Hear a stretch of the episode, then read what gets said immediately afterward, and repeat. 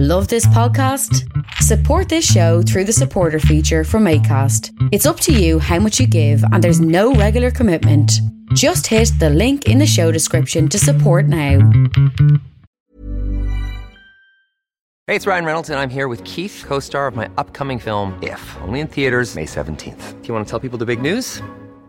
All right, I'll do it. Sign up now and you'll get unlimited for $15 a month in six months of Paramount Plus Essential Plan on us. Mintmobile.com slash switch. Upfront payment of $45 equivalent to $15 per month. Unlimited over 40 gigabytes per month. Face lower speeds. Videos at 480p. Active Mint customers by 531.24 get six months of Paramount Plus Essential Plan. Auto renews after six months. Offer ends May 31st, 2024. Separate Paramount Plus registration required. Terms and conditions apply if rated PG. Millions of people have lost weight with personalized plans from Noom. Like Evan, who can't stand salads and still lost 50 pounds. Salads generally for most people are the easy button, right? For me, that wasn't an option. I never really was a salad guy. That's just not who I am. But Noom worked for me. Get your personalized plan today at Noom.com. Real Noom user compensated to provide their story. In four weeks, the typical Noom user can expect to lose one to two pounds per week. Individual results may vary. Are you a scholar, journalist, or writer focused on Palestine? Contribute to the foremost journal on the past, present, and future of Jerusalem. The Jerusalem Quarterly is soliciting articles for peer review, essays, and letters from Jerusalem.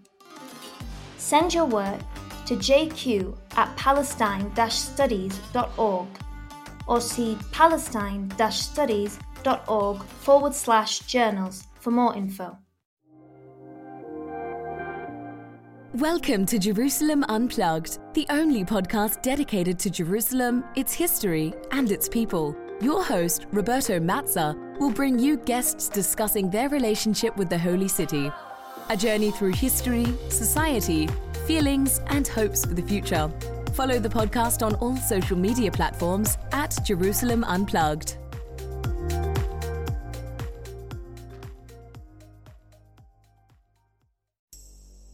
Welcome to Jerusalem Unplugged, the podcast dedicated to Jerusalem, its history, and its people. I'm your host, Roberto Mazza, and today it's with great pleasure that for a, an almost live event, in fact, we're recording together, my guest is Mahmoud Muna. Mahmoud was born in Jerusalem, went to school in the refugee camp of Shufat, and you can safely say that he is the bookseller of Jerusalem. In fact, if you walk around Jerusalem, that is the place where you're going to go and buy your books particularly in English language.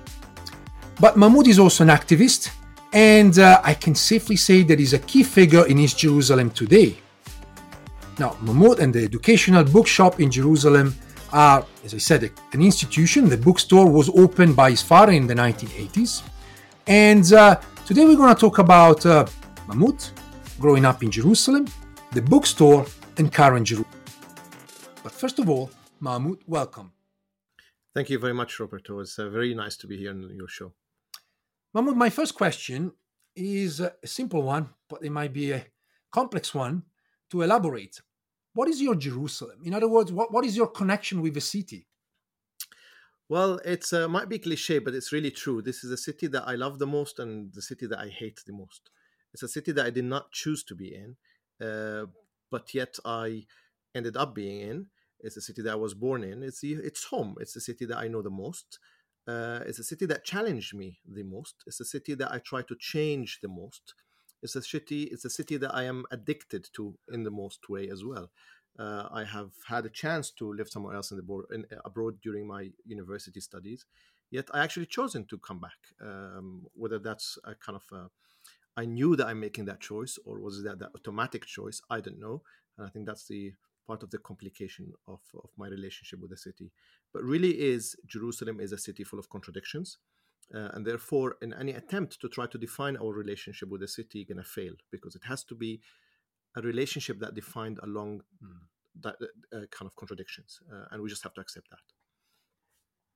Many guests from Jerusalem talked about uh, their experience of growing in Jerusalem, depending where they were born in the old city or outside the old city, whether they were born before 1967 or after 1967. So I was wondering, can you tell us a little bit more about uh, growing up in Jerusalem? Yes, I grew up in. I mean, I was born in the eighties, early eighties. I, I I grew up in Jerusalem, particularly in Musrara, in the east side of the Musrara, on the Palestinian side of the city, um, before the road and the tram was being built. So actually, on exactly on the seam, uh, so to speak, on the no man's land. And I, uh, my re- recollection from the past is crossing to the other side of Jerusalem and buy the ice cream from the Jewish shop because that's because of like the different ice cream, the European ice cream at that time in the eighties uh, it was kind of just before the Intifada, around the first year of the Intifada when I started to grow up. And uh, then, of course, schooling in Jerusalem. I attended a local school uh, in the city center of Jerusalem in the beginning uh, years of the first Intifada.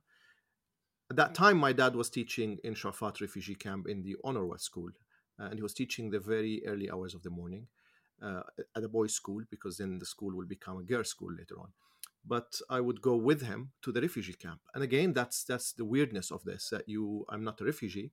I'm actually from um, the city center of Jerusalem. Yet I will make every day this trip into the into the into the camp. And you know, people trying to leave the camp, I go there to school. I mean, there's another contradiction of my life. Uh, and I spent all my um, schooling years in that school all my friends, um, the, the, daily life of the camp, I kind of adapted to it. Yet I had the privilege of leaving uh, the camp in the afternoon um, and come back to my kind of safety net in, in, in Musrara. Um, but I actually connected to the story of the refugees, and I think that kind of formed also part of my understanding of Israel Palestine, the Palestinian story, and my purpose in life as well. Um, um I, I, know most about the Palestinian story from knowing the most of the Palestinian refugees and the story of the Palestinian refugees. Um, and of course, this the the camp continued to stay with us now, and we know what's we know how that developed in the in the recent days even.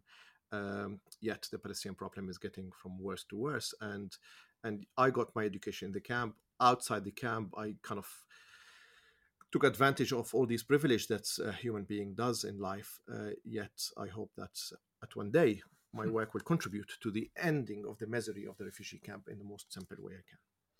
So let's move to talk about your work. Now we're sitting here in the, the bookstore of the American Colony Hotel, even though the main store is on uh, not far away from here is uh, the educational bookshop. Now, as I mentioned earlier, the bookstore was basically established by your father in the 1980s. Why and how did your father open the bookstore?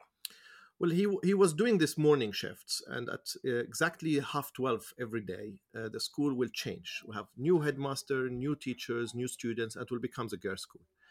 And he had all this time to do in his afternoon. He will come back home, uh, and he was an avid reader, and he wanted to do something useful. And probably my mom also pushed him out of the house and asked him to do something useful. And when you are being told to do something useful, you know what you do. You start a bookstore, uh, and it must have been also um, a continuation of his mission. He was educating in the morning and he wanted to continue his mission of education, hence the name also the educational bookshop.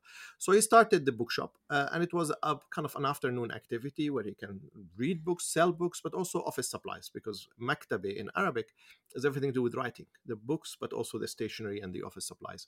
So he was doing that in the afternoon and gradually my brothers finished their studies and uh, my parents had a big family six boys and, and one uh, sister or one daughter. So they every one of us i'm the youngest so everyone eventually kind of graduated and came to help my dad in the bookshop and then the bookshop became kind of the the, the family bookshop. Uh, but yeah for him it was just making good use of his time in an afternoon uh, before social media, I guess, and before internet, and before we learned how to waste our time. At that time, was trying to make good of user time, and he started a bookshop. How hard was it uh, for your father to actually open the bookstore? I mean, I- am curious about the challenges because obviously the bookshop is mostly uh, selling books in, in English, and is also located in East Jerusalem, in a central street of East Jerusalem, which is Saladin Road. Um, and often at the very center of uh, I don't even know how to call it, scuffles between uh, Israeli authorities and local Palestinians. And, and, so just to open an educational center there, how hard has been basically? Right. I mean, the location is uh, cannot be ideal or cannot be worse. It's between Herod's Gate and Damascus Gate. It's few meters away from the Orient House in the old days in the 70, in the 80s, which has played an important role, and it's also a few meters away from the National Hotel, which is at that time used also to be the hub for internationals and, and Palestinian nationalists and so on. So the street was always, and it's the main street. So also, if you want to put a public display of of of, uh, of Palestinian nationalism, if you want to do strikes, if you want to do marches, if you want to do uh, kind of uh, talk kind of um, uh, rallies or anything, it has to be in Salahuddin. So the, the, the, bookshop has kind of witnessed all of this. In the early days of, of the bookshop, it wasn't actually, so to speak, expensive to open the bookstore. I mean, when I talked to my dad, he was like, yeah, it's okay. I was just opening in the afternoon and just selling a few things and it was okay. It was cheap to run the business, if you see what I mean. It's only in the 90s when, when of course, um, things became more expensive, rent becomes more expensive, and and running a shop in a, in the business terms become more expensive. And I think that's when my elder uh, brother Imad kind of took over, and he started to deal with this as a serious business to kind of make sure that the books tally in the end of the month. Um, but at that time, it was also when shops were closing every Monday and every uh, Thursday for a strike. The first Intifada, that was all every Monday and Thursday is a strike, and during the week, you're only opening until one o'clock in the noon. Uh, so it was actually a very difficult time to maneuver and very difficult time to handle a business.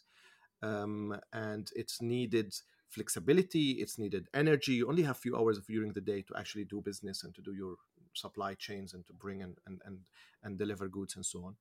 But you know that's that's Jerusalem. It's uh, God zip code zero zero. You know it's uh, there must be some divine intervention that helps also people who are trying to do good things and and and uh, push them along the way. I'm curious, how did the bookstore be, become a hub, particularly for internationals? I mean, my recollections of the bookstore goes back to the early 2000s. And in the past 20 years, basically, I always seen uh, sometimes familiar faces of people coming and going, uh, but very much, you know, foreigners. And not necessarily that they're staying in the area of East Jerusalem, so they're obviously coming because they have a purpose to visit the store. So I was wondering how did it then, you know, become such a hub?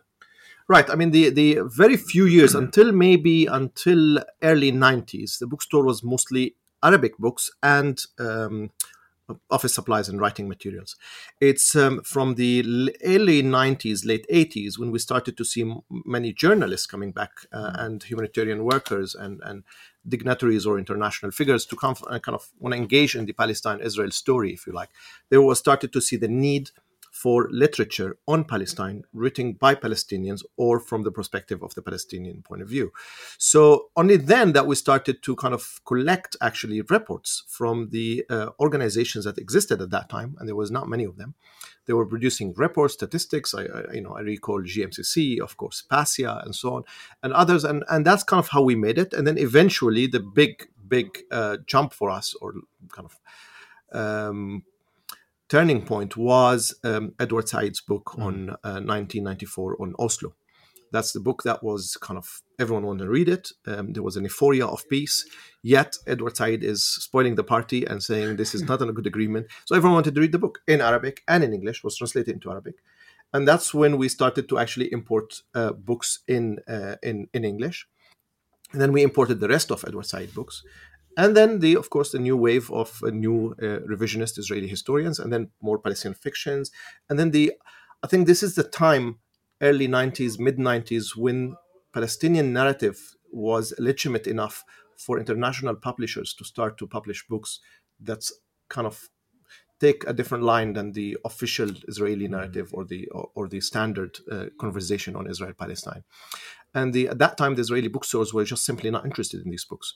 So, was even a gap in the market, speaking from kind of business terms, there's a gap in the market that these books are written about Palestine, written about the Palestinians, but they're not available in Palestine.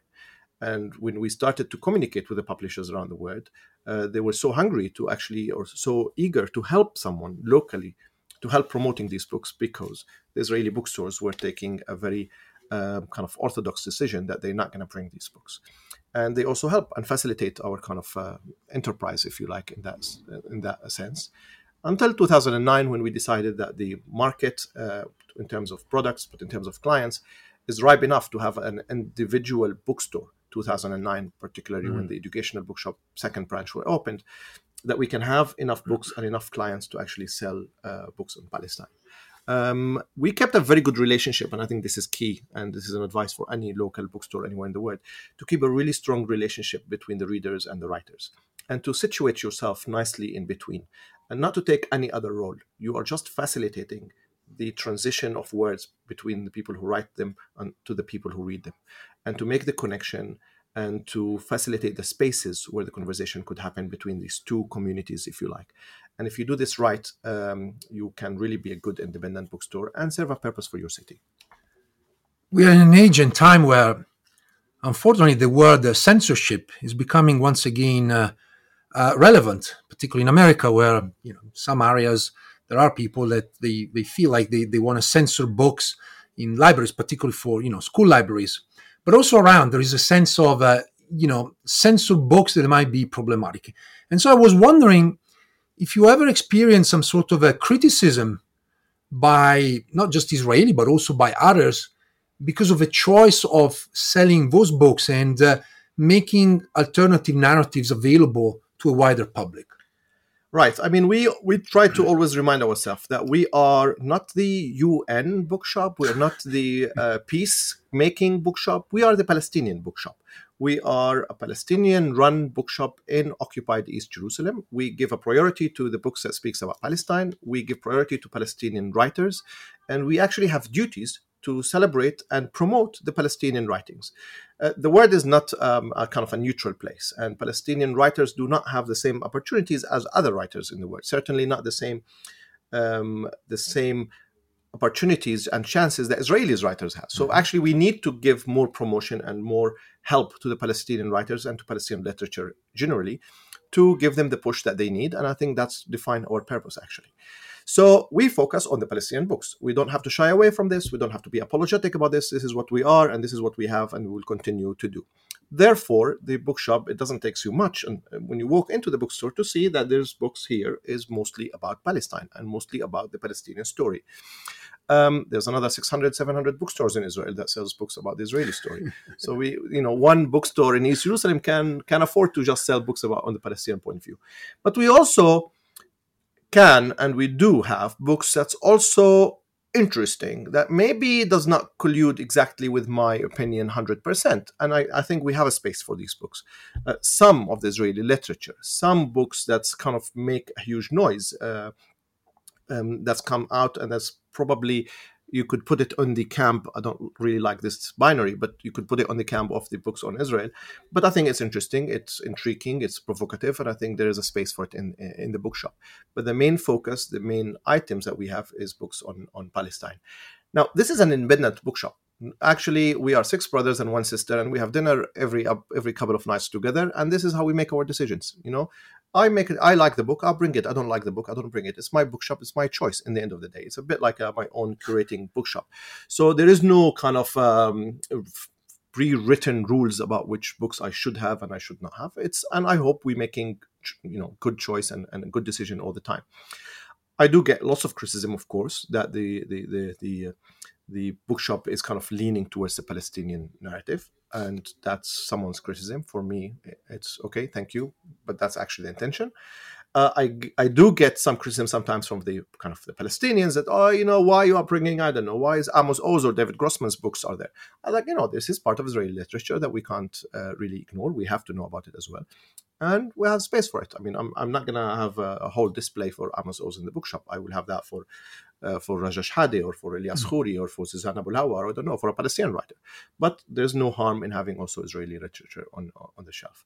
So it's it's not really an official uh, policy, but it is more of uh, our DNA and uh, what our heart is leaning to which way at what time. Uh, and that's how we're making a selection of books. It's books that I will not not have in the bookshop. I mean, you know, for example, we mentioned Edward Said, uh, Mahmoud Darwish, you know, these Ghassan Kanafani, you know, these important books that really are defining the core identity of Palestinian literature or Palestinian nonfiction work is important for the bookstore. Even if the book is, I don't know, 70 years old, it's still, you know, George Antonius, for example. you know, it has to, it has to be in the bookshop. Uh, it sells, it doesn't sell. We sell one copy every six years. I don't care. This is, is a reference bookshop as well, that it has to have the main important work on Palestine. And I think that's also make the bookshop seen as a place that you have to go also to educate yourself about what has been written on Palestine, not just the trendy books or the airport books that's kind of being sold every day on, on, on Palestine or other subjects as well. I'm curious about something because obviously you mentioned books and the question of uh, Palestine is at the center. Now, the book opened in the 80s and you talked about the, the, the first intifada. So obviously the, the book the book story is deeply connected with the history of Palestine in the past four decades. And I was wondering, you know, how did the store sort of manage to survive, deal with, maybe come back, or even thrive, you know, given the hardship of the last four decades when we look at Palestinian history, particularly in East Jerusalem? Right. I think it's uh, that's where it, the element of the bookstore being a family-run business it's uh, it's advantage. Right. I mean, when the when the bookstores makes money, we take salaries. When the bookshop doesn't make money, we try not to take salaries because we don't want to damage the bookstore's existence. Uh, and as a, as a family, we can afford to do that. Once it becomes a big business and there's employees, then of course you, you know you are in a whole different game. Um, the the you know we had we survived two intifadas one pandemic and one peace process. Uh, that's kind of the history of uh, the history of the peace pro- uh, of, of the bookstore. And it's thrived. It's thrived precisely because we kind of quickly reacting to the situation all the time and making sure that the the the, the bookshop consume the best of our times and the best of our efforts and nothing really compromised the bookshop existence. So for example during the pandemic you know, I mean, that's a different, um, unexperienced before situation, and then it's a create new challenges. So, one of the branches or two of the branches were actually completely closed during the pandemic, and we have to stay with one. It has a cafe. It you can't really sell coffee in a, a during COVID. So you know, you start to upspeed your deliveries. You built uh, on the relationship that you have with customers so you deliver books to their houses. You start to recommend using even text messages new books. Um, you do activities that's maybe i mean we actually in the bookstore sold educational materials. We sold uh, uh, kids educational games even during covid because and we did this in deliveries based on the network of relationship that we have uh, with the individuals. I think that's generally generally in um, in areas of uh, conflict, but particularly in Jerusalem. Um, it's if you just want to make sense of survivals only on the practical terms, without acknowledging the energy and the love and the relationship, which is kind of the unphysical element of the relationship between people and businesses or between people and people, then it doesn't make sense. I can't really explain how do we survived. But when I look at it, I think really it's the help we got from the individual people who really wanted us to survive as well, who were calling us and say, look, pick five books for me and just bring them to me, right? And then I can look at my inventory and find the five books that I have a lot from, right? And so it's it's it's a it's an honest decision. Someone wanted to really to help me, so I'm not gonna go and buy the life the new five. I'm gonna help release some of the stocks that I have and and and the customers appreciate that as well. And that was one for example one way of really helping the bookstore to just float during these times. Uh, during and post conflicts first intifada second intifada and during the difficult times we have we see the same attitude people coming to their local bookstores and they know i don't have to say anything that we have been through difficult times and say i want to support the bookstore. I'm going to buy two books. I'm traveling and i know i can probably get them somewhere else but i want to buy them here. I want to support you we start to see also authors who wanted to give the bookstore the honor and the chance to launch their books from Jerusalem and to also uh, you know give us the biggest sales if you like. At the beginning when the book comes out there's that's the, the, most number of copies you could sell. So they want to do that through the bookshop to help the bookshop as well. And i hope we can be giving back to the society giving back by our existence by giving back to our um, events and our space that we create for conversation on Jerusalem and beyond. And also by the goodwill, we also support local organizations and so on, which probably not the space to speak about. Let's talk about uh, Mahmoud the Jerusalemite. And I'm curious about uh, now moving talk about the city. Um, a couple of years back, if I remember well, you wrote a very powerful letter about the movement and the events that were taking place around Damascus Gate, and you made a very clear point about uh, the youth.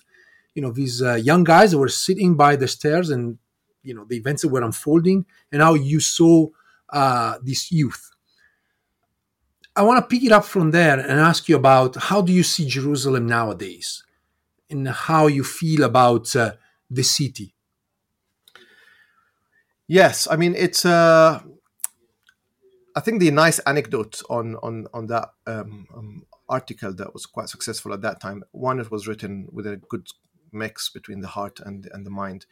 But uh, the anic- interesting anecdote to that is actually I went to go and to see what's going on in Damascus Gate, and um, as any good Palestinian as well, to make their presence also counted.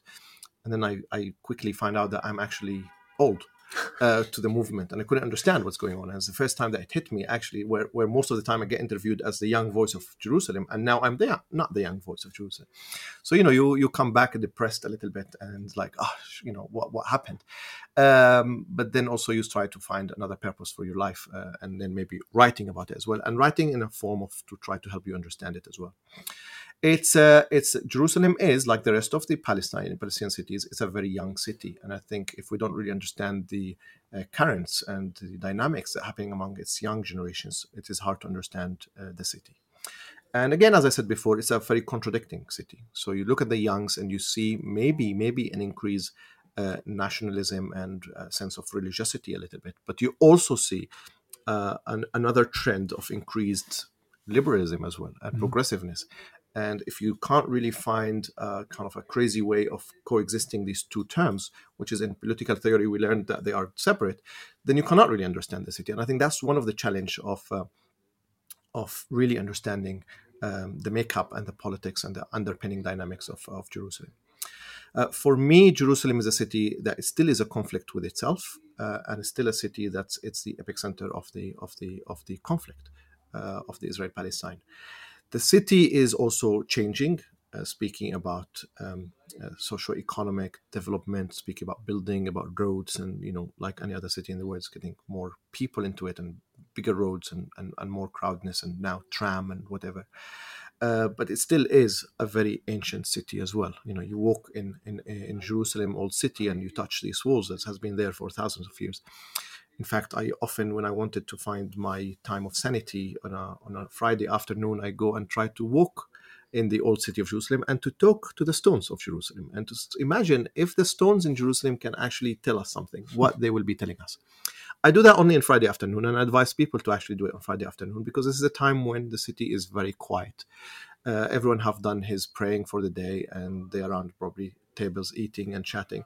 And this is a time to start to see the architect of the city, to start to see the stones, to see the lights, to see how the city is being built, and so on. Um, and if you're interested in the last conversation, uh, the, the, the stones were um, stones were laughing uh, because actually they were telling how many civilization they have seen coming through Jerusalem, how many civilizations have started, tried uh, to conquer the city and call it their own, and how many of them survived none, in fact, and all passed along and ended, and just one more coming in now to try to claim the city is theirs.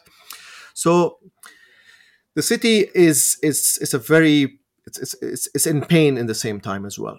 Now, in, in terms of Israeli-Palestinian relationship, um, the city again reminding us of the tough relationship and the non-working relationship. It's reminding us of the occupation, the difficult side of the occupation. It also every now and then it also shows us or displays to us an element of um, element of resistance, whether we like it, our preferred method, our not preferred method. Nevertheless, it shows us that people are not happy uh, and people are trying to revolt or to change or to at least protest, uh, regardless if we agree with their terms or not.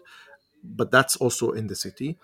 And in terms of Palestinians Israeli relationship, I think the city is probably also giving us a hint of the future as well uh, what's going to happen in Jerusalem, it will eventually means what's going to happen in Palestine. Mm. If we decide that we wanted to share Jerusalem, then we ultimately saying we're going to share the country. And if we ultimately saying we're going to divide the city of Jerusalem, then that also means we're going to divide the country. And I think this is a, a, a good framework for people on how they see the future of the country. If they're ready to divide Jerusalem, then they should be ready to divide the country. If they think the city is undividable and this is one city and it has to be one city, then actually the one country as well. It has to be one country. There is Jerusalem is the center of the Palestinian national movement. Jerusalem is the center of the Israeli national movement. There is no Palestine without Jerusalem, and there is no Israel without Jerusalem in the same way. So it's a it's a it's the irony, if you like, um, or the divine intervention again. That's also the big answer for the country has to be found also in Jerusalem. Uh, and depends how we treat the city. We, we we love the city that much that we don't want to see hard division within it. Fair enough, but that has to apply to the whole country because you cannot have a Palestinian state without having part of Jerusalem at least. So it's a it's a it's a very contradicting city in that sense, but it's also a city that possibly could give us a hint of uh, solutions, a hint of answers for the future, a vision on how the future could be if we were willing to listen. Ready to pop the question? The jewelers at BlueNile.com have got sparkle down to a science with beautiful lab grown diamonds worthy of your most brilliant moments. Their lab grown diamonds are independently graded and guaranteed identical to natural diamonds, and they're ready to ship to your door. Go to Bluenile.com and use promo code LISTEN to get $50 off your purchase of $500 or more. That's code LISTEN at Bluenile.com for $50 off. Bluenile.com code LISTEN. Hey, it's Danny Pellegrino from Everything Iconic. Ready to upgrade your style game without blowing your budget? Check out Quince. They've got all the good stuff shirts and polos, activewear, and fine leather goods, all at 50 to 80% less than other high end brands. And the best part? They're all about safe, ethical, and responsible manufacturing. Get that luxury vibe without the luxury price tag. Hit up quince.com slash upgrade for free shipping and 365 day returns on your next order. That's quince.com slash upgrade. Hey, it's Paige DeSorbo from Giggly Squad. High quality fashion without the price tag. Say hello to Quince. I'm snagging high-end essentials like cozy cashmere sweaters, sleek leather jackets, fine jewelry, and so much more. With Quince being 50 to 80% less than similar brands. And they partner with factories that prioritize safe, ethical, and responsible manufacturing. I love that. Luxury quality within reach. Go to quince.com slash style to get free shipping and 365-day returns on your next order. quince.com slash style. Hey there, it's Michele Norris. I'm host of a podcast called Your Mama's Kitchen. When I travel, I'm usually looking for a way to find a taste of home when I'm not at home. And one of the things I love to do when I am at home is entertain. And Airbnb allows me to do that. When I was in California recently, I rented a house that had a great kitchen. And when we were sitting around the table, we're all thinking, we're in someone else's house. Someone could be in all of our homes as well. If you have a home, but you're not always at home, you have an Airbnb. Your home might be worth more than you think. Find out how much at airbnb.com/slash host.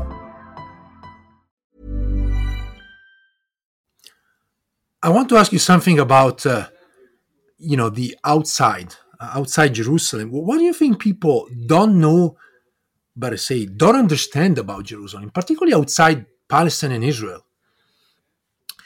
Uh, it's uh, that's a that's a lovely question because actually I think uh, we see well, we see millions of people coming through the city every day, and I, I really do think that they see in other cities. They don't really see my city. Uh, there is an emphasis on the city about the stones of the city and the city as a fixed thing, and people just come to see it and just to take still pictures with it, and it's maybe fill an image that they have in their mind, and they choose to relate to the city in the easiest way that could coexist with their already existing feelings. So if they're religious, they want to go and see the uh, um, religious kind of aspect of the city, and then they get happy because it answers their need, and then they see the city as a holy city, and that's it. If someone comes with the kind of just the history but not the religion, again they see a very old city, and they look at the architect and they analyze it and they look at the stone colors and so on. And then again it's nicely give them answers to their um, imagination of if you like or knowledge about how is a historical old city. Uh, but no one give interest about the people which is really is very painful to me. Uh, most people come here they don't want to talk to people. In fact they kind of want to push people away from their way to see the city to see their churches or to see their archways or to see their tiles or to see where the Armenians lives or where the oldest uh, sect is or where the Sufis corner is and so on, but they're not really interested in people. And that's kind of the sad part of the city, if you like, and that's when I really think people are missing the whole point about the city. Um, the Jerusalemite, and I don't mean here in any way a kind of a special breed of people, but the people who really live in the city and treat the city as their own, and they uh, accept the city with all its contradictions, um, are all of this together. They they are Armenians and Muslims, and they are Christians, and they are religious, and they are liberal, and they are uh, um, uh, happy, and they are sad, and they're angry in the same time. Um, and if you really don't sh- connect and you don't relate to the people, or you don't attempt to see the city through the eyes of the people, then you're actually seeing just one layer of the city, and you're not really seeing the city in all its complex. Uh, I understand, of course, people coming here for a week and they just wanted to tick the boxes and see Hmm. holy sites and take certain pictures for their Instagram account. Um, but I really hoping that at one point we can develop a concept in, in Jerusalem that the tourism is also include some sort of interaction with the people, with the people who live in the city. Then whoever the visitor is can come and get a taste of the true Jerusalem or this multi-layer uh, soup of, of different aspects of um, of the city um, of Jerusalem. It still is again the zip zip code for for for for zero zero for God. You know, all the messages comes here in the center. Here's where everything starts, and here where everything ends. But it's also a normal city where you know people try to do normal things, and you know these old city walls are yeah they are ancient walls as well but this is the walls when you know when i'm tired at night uh, or in the afternoon i just sit there and lay my back at and maybe i just have a nap or something. It's the normal city that we deal with. Uh, but i'm particularly saddened sometimes when people ignore tourist um, visitors ignore the the living stones often we call them or the actually people who make the city what it is um, and not really stuck with the feelings that they get with the actual physical stones of jerusalem You made me think that uh, also tourists go around and obviously they experience shawarma and falafel and, uh, and a few other things. And it's probably the end of uh, their experience and direct contact with maybe some shopkeepers at most. Uh, many guests of the podcast mentioned, uh, you know, walking around Jerusalem, um, there are invisible borders. Whether it's the green line, which now is basically marked by the tram line, whether it's the invisible borders of certain neighborhoods, Mea Sharim and others. And I was wondering if you have the same experience of walking around the city and crossing those borders, and how do you relate to these invisible lines?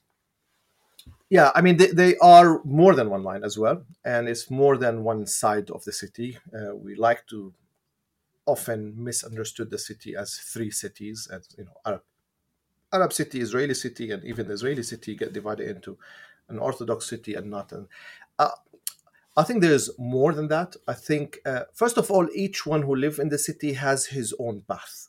I mean, this is something also people don't really understand. Each one who live in some place and work in another place, generally we do these two, three roads between home and work, or between whatever it is, schools or whatever, and that's it. We don't. So, so in a way, we created our own um, kind of um, light line, and then that's how we move on, and we don't really interact with the rest of the city, if you like. And you really feel that if you if you kind of break that pattern and if you go to certain areas, you start to see the same people, the same people, although it's a big city, but there's a certain people who will walk Khan Zayt, or there's few people who will come from Lions Gate in the morning, or there's few people who will use Jaffa Gate and so on. Uh, you know, that's that's that's the, the, the so the the the borders are individuals are not community borders and that's what i'm trying to emphasize. I don't really think uh, I, I, or i disagree with the fact that you know there's the arab uh, city and there's the israeli city and the arabs don't go to the israeli city and the israelis don't go to the arab city as well. That's not true actually. I think many arabs of course many palestinians uh, work uh, for necessities bureaucracy bureaucracy government institutions whatever. People have to go to western city all the time. In fact when they go there that's they see they see more of West Jerusalem, if you like, than East Jerusalem because they don't know that city and they get lost and they tend to drive around or, or walk around and, and see more of that city.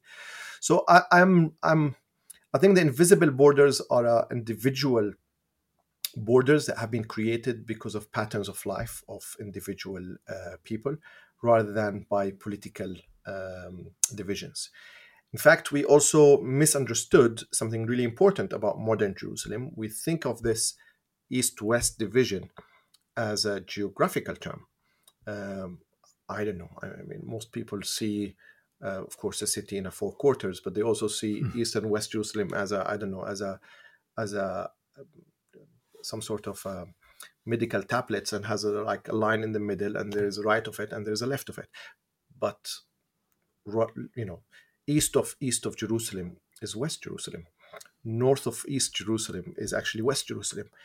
Basically, East Jerusalem is where Palestinians lives I'm, I'm not speaking about political uh, uh, definition. I'm not speaking about international law. I'm speaking about how the city is being um, um, uh, res- residented or how being being lived. Anywhere where the Palestinians are, that's East Jerusalem. But now there's Israeli settlements on the east of east of Jerusalem, and that's where the Israelis live. So actually, east of east of Jerusalem is West Jerusalem, and north of East Jerusalem is also West Jerusalem talking about borders, I have a question about a place that I always found fascinating and complex at the same time uh, Mamilla, which is this area of interaction of Jerusalem, right? So you have uh, basically Israeli businesses, uh, lots of Palestinian workers, and more and more you get to see Palestinian youth walking around, right? And, and some find that uh, problematic in many ways. You know, some see that uh, as a security concern, right? People are a little bit afraid to see maybe young Arabs going around. Others may found it like uh, problematic from maybe the other perspective. Well, you shouldn't be there because you're betraying the national movement or so forth. And yet, that really speaks about the fact that, as you said, we have personal borders, but then people move, right? And so I'm curious about uh, your experience of being in uh, in East Jerusalem. How often do you see non-Arabs non-international, so mostly Israelis, coming in and experiencing East Jerusalem. And how do you feel?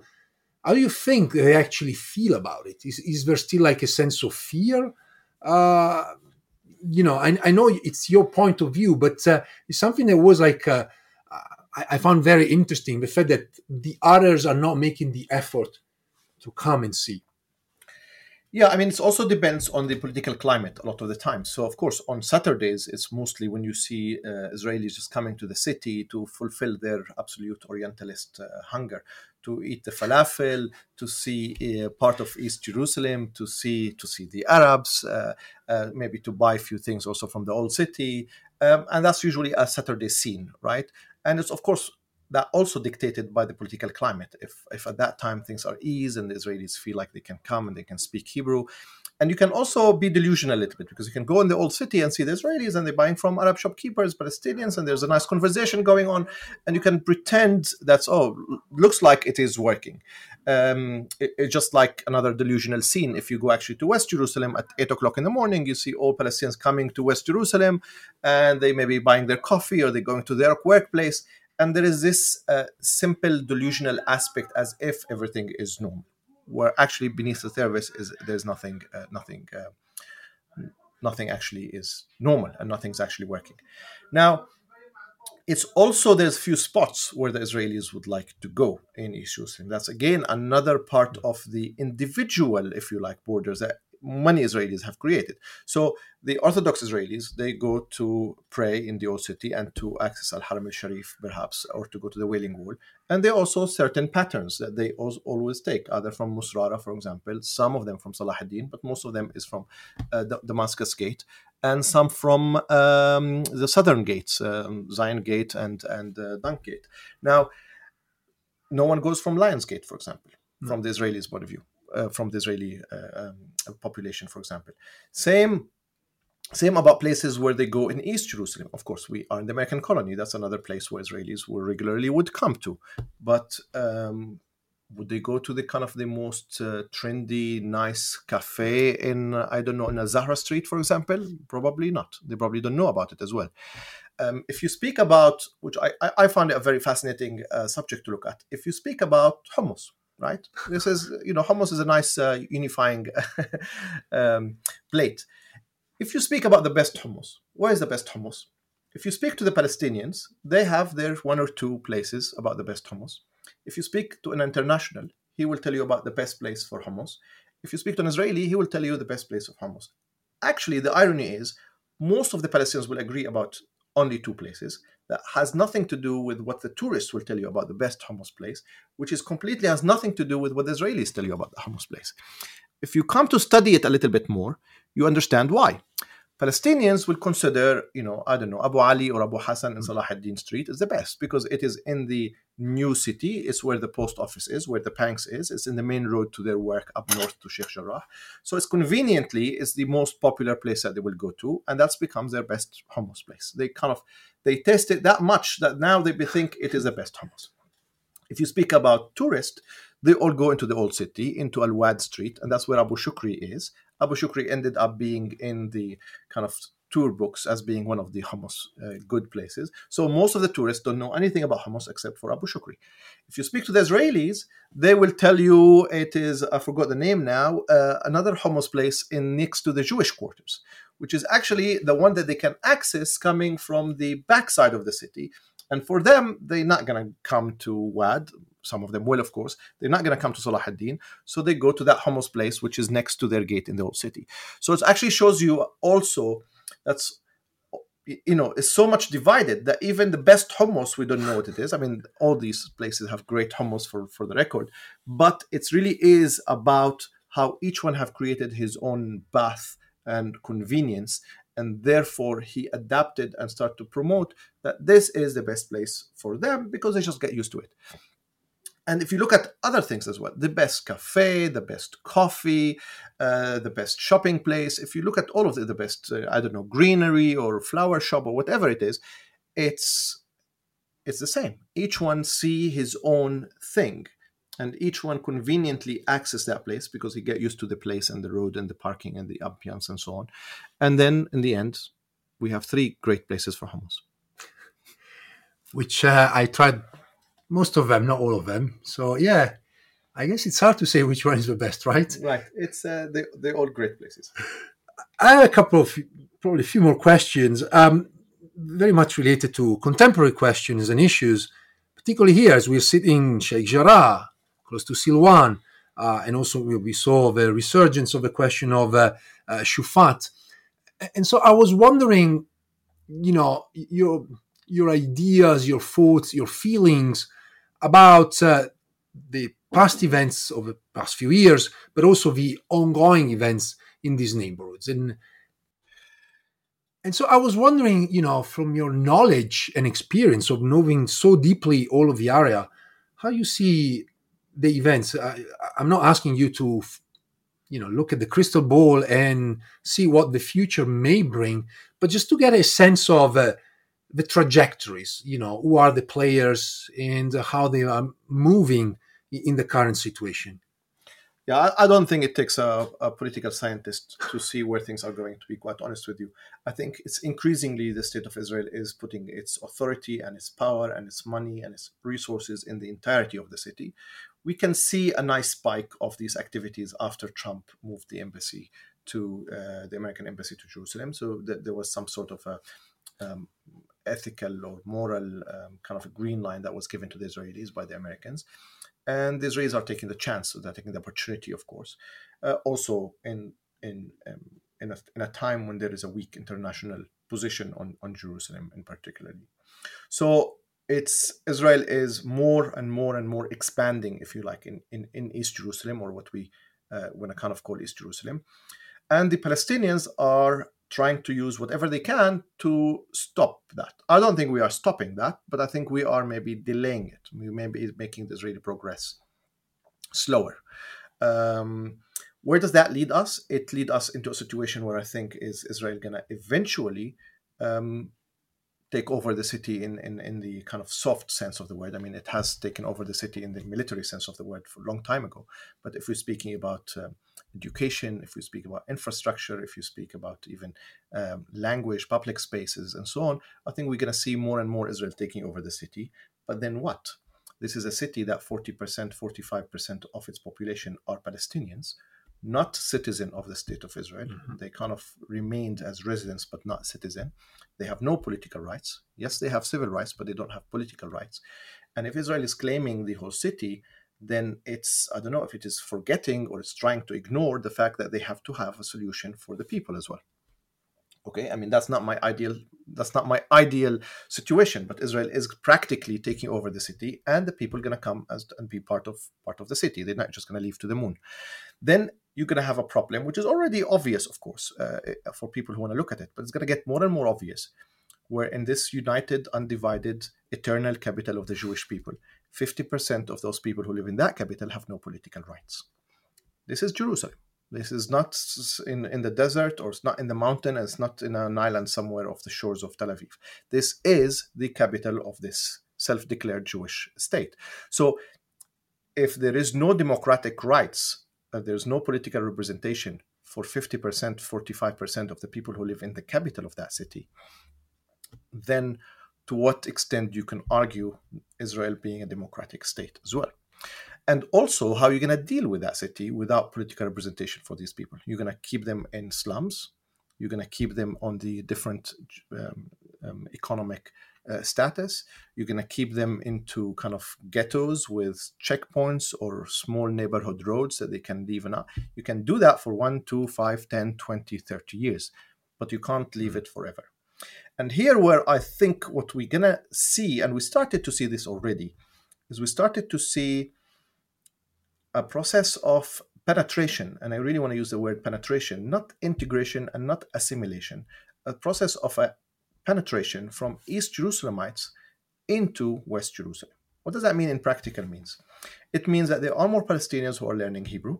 There are more people who are studying in Israeli uh, academia or Israeli academic institutions. There are more Palestinians who are working in um, governmental, but more so in the private sector in um, Israeli institutions. Uh, there are certainly more female Palestinians in the public domain in the Israeli side of the city.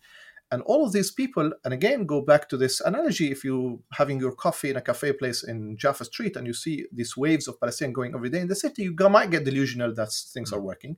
But no, these are people who are trying to find a personal way of individually helping their own self. In the absence of a solution, everyone is trying to find the individual solution. And it's, of course, if you speak Hebrew, it's better than not to speak Hebrew if you're living under an occupation uh, that use the language against you. So if you are studying in the Hebrew University, you're going to find a better job than if you're studying in Birzeit University, for example. Now, people are not learning Hebrew to read, you know, Epi Yeshua poetry or to enjoy Amos Oz in Hebrew. They're learning Hebrew so they can get themselves a better place into this uh, difficult dynamics. And they are there as a strong Palestinian nationalist they, again, they have not accepted, so to speak, Israel presence over East Jerusalem. They're not there because they think the conflict is finished and they are integrated or they assimilated in Israel. In fact, there is no invitation even from West Jerusalem or from the Israelis to actually ask the Palestinians to integrate or to assimilate. So the Palestinians are getting inside West Jerusalem practically to change the system from within, individually to get benefit, but also ultimately collectively to change the system from within and that's why I call it penetration. Now, this is not an orchestrated, it's not a de- decision that has been taken up by the political institutions mm-hmm. or the political leaders in Jerusalem, which do not exist, by the way, as well. It's an individual decision, but when you look at it collectively, you try to f- to see that actually everyone is doing it in a way that it sounds like a collective decision. And I think in 30, 40 years, the result of that is a situation where it's going to be very, very, very, very difficult to divide the city anymore because it's not just now a physical uh, uh, um, uh, kind of um, joining connection. It's actually the people are much more intertwined, and it's going to be very hard to intertwine that or to un- untangle it a little bit. Um, and that's going to bring us to the reality that we have a one shared city. It might not be a nice shared city. People might not love each other, but they certainly are working with each other and they are trying to make their work uh, kind of as smooth as possible. We're still going to have a strong cultural identity that's very different and very at odds with each other. You're still going to have, I don't know, you're going to walk into a supermarket and you're going to find an Israeli worker and a Palestinian worker. The Palestinian is going to be a, a very strongly Palestinian, and the Israeli is going to be a very strongly Israelis, but they're working in the same supermarket and they're trying to, you know, let their work get unaffected by their cultural identity as much as possible. And I think that's kind of the new Uh, and I'm not trying to make that very romanticized. I'm not trying to say that this is a solution, but that's actually where we're getting. That's a good situation. A bad situation is left for the audience to decide. But I think that's where we that's where we're getting into this. People are sharing the same house. Maybe they don't get along too much, but nevertheless they are sharing the house. And I think that's how I see Jerusalem in the coming years. There are certain individuals that may change uh, the rules of the game, and you know we, we saw in the past few years the emergence of uh, people like uh, Ben Gvir, this uh, ultra right uh, Jewish nationalist uh, religious figures who's making arguments about not only calling for the death of the Arabs, but also retaking the Haram al Sharif, rebuilding the temple.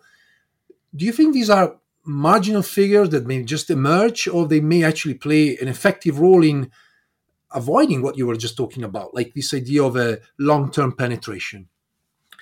I, I, think they might try to slow it, but I think it's uh, it's not um, I think the best way to really put it, it's not a strategy that the Palestinians have chosen from a set of five strategies and they said, let's try this.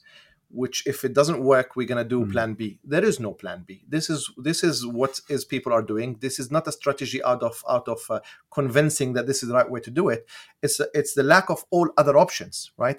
It's actually similar to how the whole country is going again. It's we're going to one state reality anyway we like it, mm-hmm. we don't like it, we want to call it a solution, we want to call it a, a situation, we want to call it an apartheid. It doesn't really matter what you call it, but we are going into a situation where we are all existing in this country with a 50 50% uh, population uh, kind of num- numbering and that's and that's a situation it's up to us to make it a, a solution or to keep it a situation and i think in jerusalem is pretty much the same thing i mean you know Ben Gvir probably doesn't like to, to, to hear that that 60% of the of the health sector workers in Israel are Palestinians, right? So you know, I mean, he can have the rhetoric that he likes about uh, transferring Palestinians, but in the end of the day, you know, the Israeli health system gonna collapse with the next pandemic. They're not gonna have enough workers to uh, administer vaccines to to, to to to to the Jewish people, if you like, in the Jewish state, if there is no Palestinian health workers.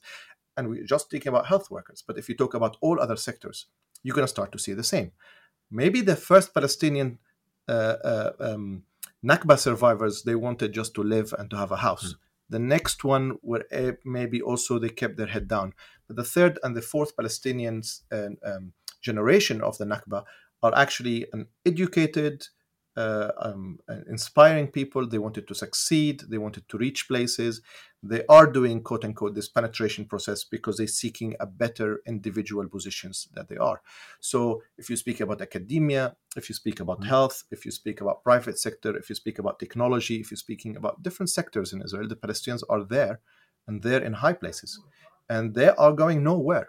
Ben Gvir likes it, he doesn't like it. He might make their life harder, but they're going nowhere for sure and I think that's kind of, uh, uh, if you like, I am more convinced that this is the reality where we're going to find ourselves places. It's up to us to make this reality a good reality or to make it a hell. But that's not going to change the reality itself. It's going to continue to be a shared, quote unquote, um, uh, city.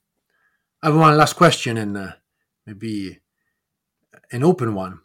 Is there anything that uh, you know we didn't touch upon our conversation but you feel passionate about and you just want to talk about it. I think uh, the um, there's a few things i think that we we misunderstand about jerusalem and i would like to kind of also end maybe this uh, conversation with, with leaving people thinking about it.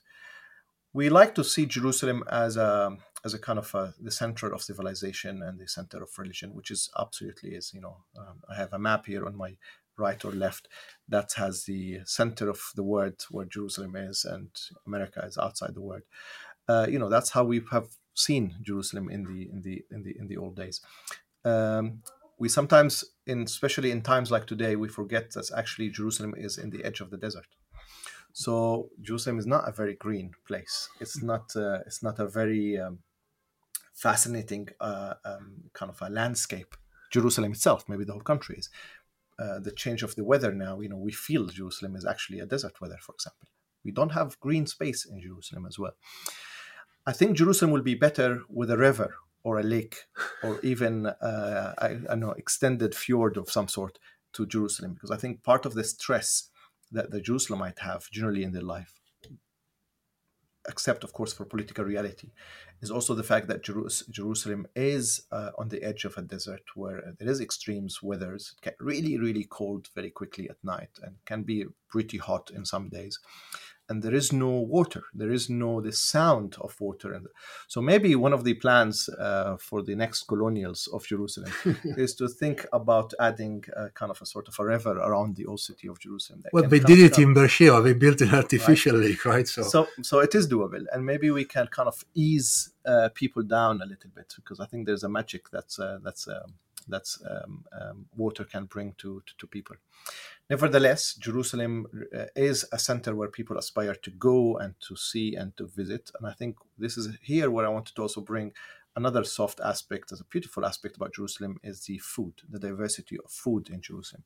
We know now there's a trend about, you know, uh, cooking books and, and, and, and, and restaurants and so on in Jerusalem. But I think the fact that Jerusalem has seen so many civilizations and so many people, the cultural cuisine or the cuisine of the city is actually so diverse uh, in a way that actually can produce um, magic, literally. You can go to restaurants and have everything from Ottoman to Levantine to Egyptian to Bedouin to East European to Westerner kind of blend or fusion food.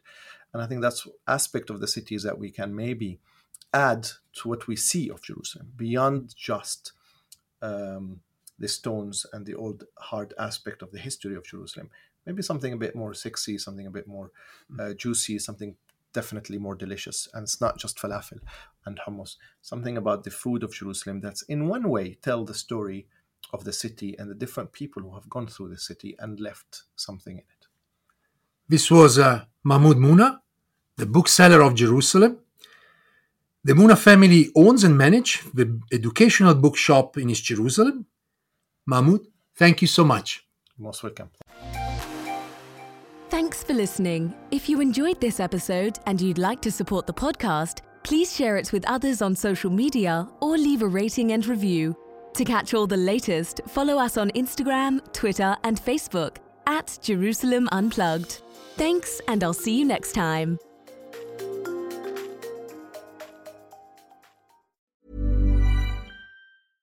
Even when we're on a budget, we still deserve nice things. Quince is a place to scoop up stunning high end goods for 50 to 80% less than similar brands.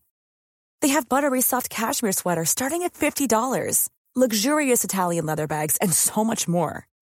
Plus, Quince only works with factories that use safe, ethical, and responsible manufacturing. Get the high-end goods you'll love without the high price tag with Quince. Go to quince.com/style for free shipping and 365-day returns. Hey, it's Paige DeSorbo from Giggly Squad. High quality fashion without the price tag. Say hello to Quince. I'm snagging high-end essentials like cozy cashmere sweaters, sleek leather jackets, fine jewelry, and so much more. With Quince being 50 to 80% less than similar brands. And they partner with factories that prioritize safe, ethical, and responsible manufacturing. I love that. Luxury quality within reach. Go to quince.com slash style to get free shipping and 365 day returns on your next order. Quince.com slash style.